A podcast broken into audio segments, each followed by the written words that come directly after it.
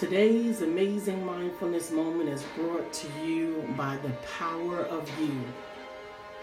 You are greater than every obstacle that has ever attempted to come up against you in the past. You have overcome things that even you thought you couldn't handle. You have never been defeated, even though you may have lost. You came back. You were able to do it another day. And yet you're standing in the face of this situation worrying about the outcome.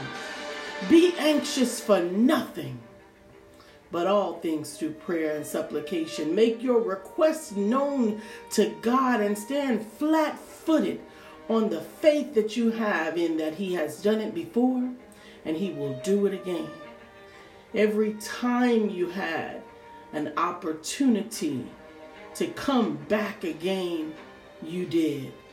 You may not have done it as quickly as you wish you had. You may not have had the complete outcome that you wanted to have. But the truth of the matter is you did not die and it did not take you out. You were able to dust yourself off and come back again with the resources of all the knowledge that you gained from that experience. Let those experiences fuel this next one. Let those experiences serve as a reminder that you are more than a conqueror, that you are overcomer, that you are above and not beneath, that you are never defeated, that no matter what the current situation looks like, it is just preparing you for future success because you are victorious and no weapon that is formed against you shall prosper.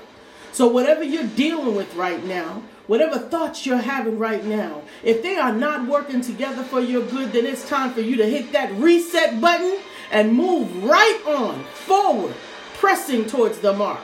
Because you are called, you are anointed, you are predestinated for such a time as this. And there's no more time for yesterday. Get up, get at it. Go forth and do it now.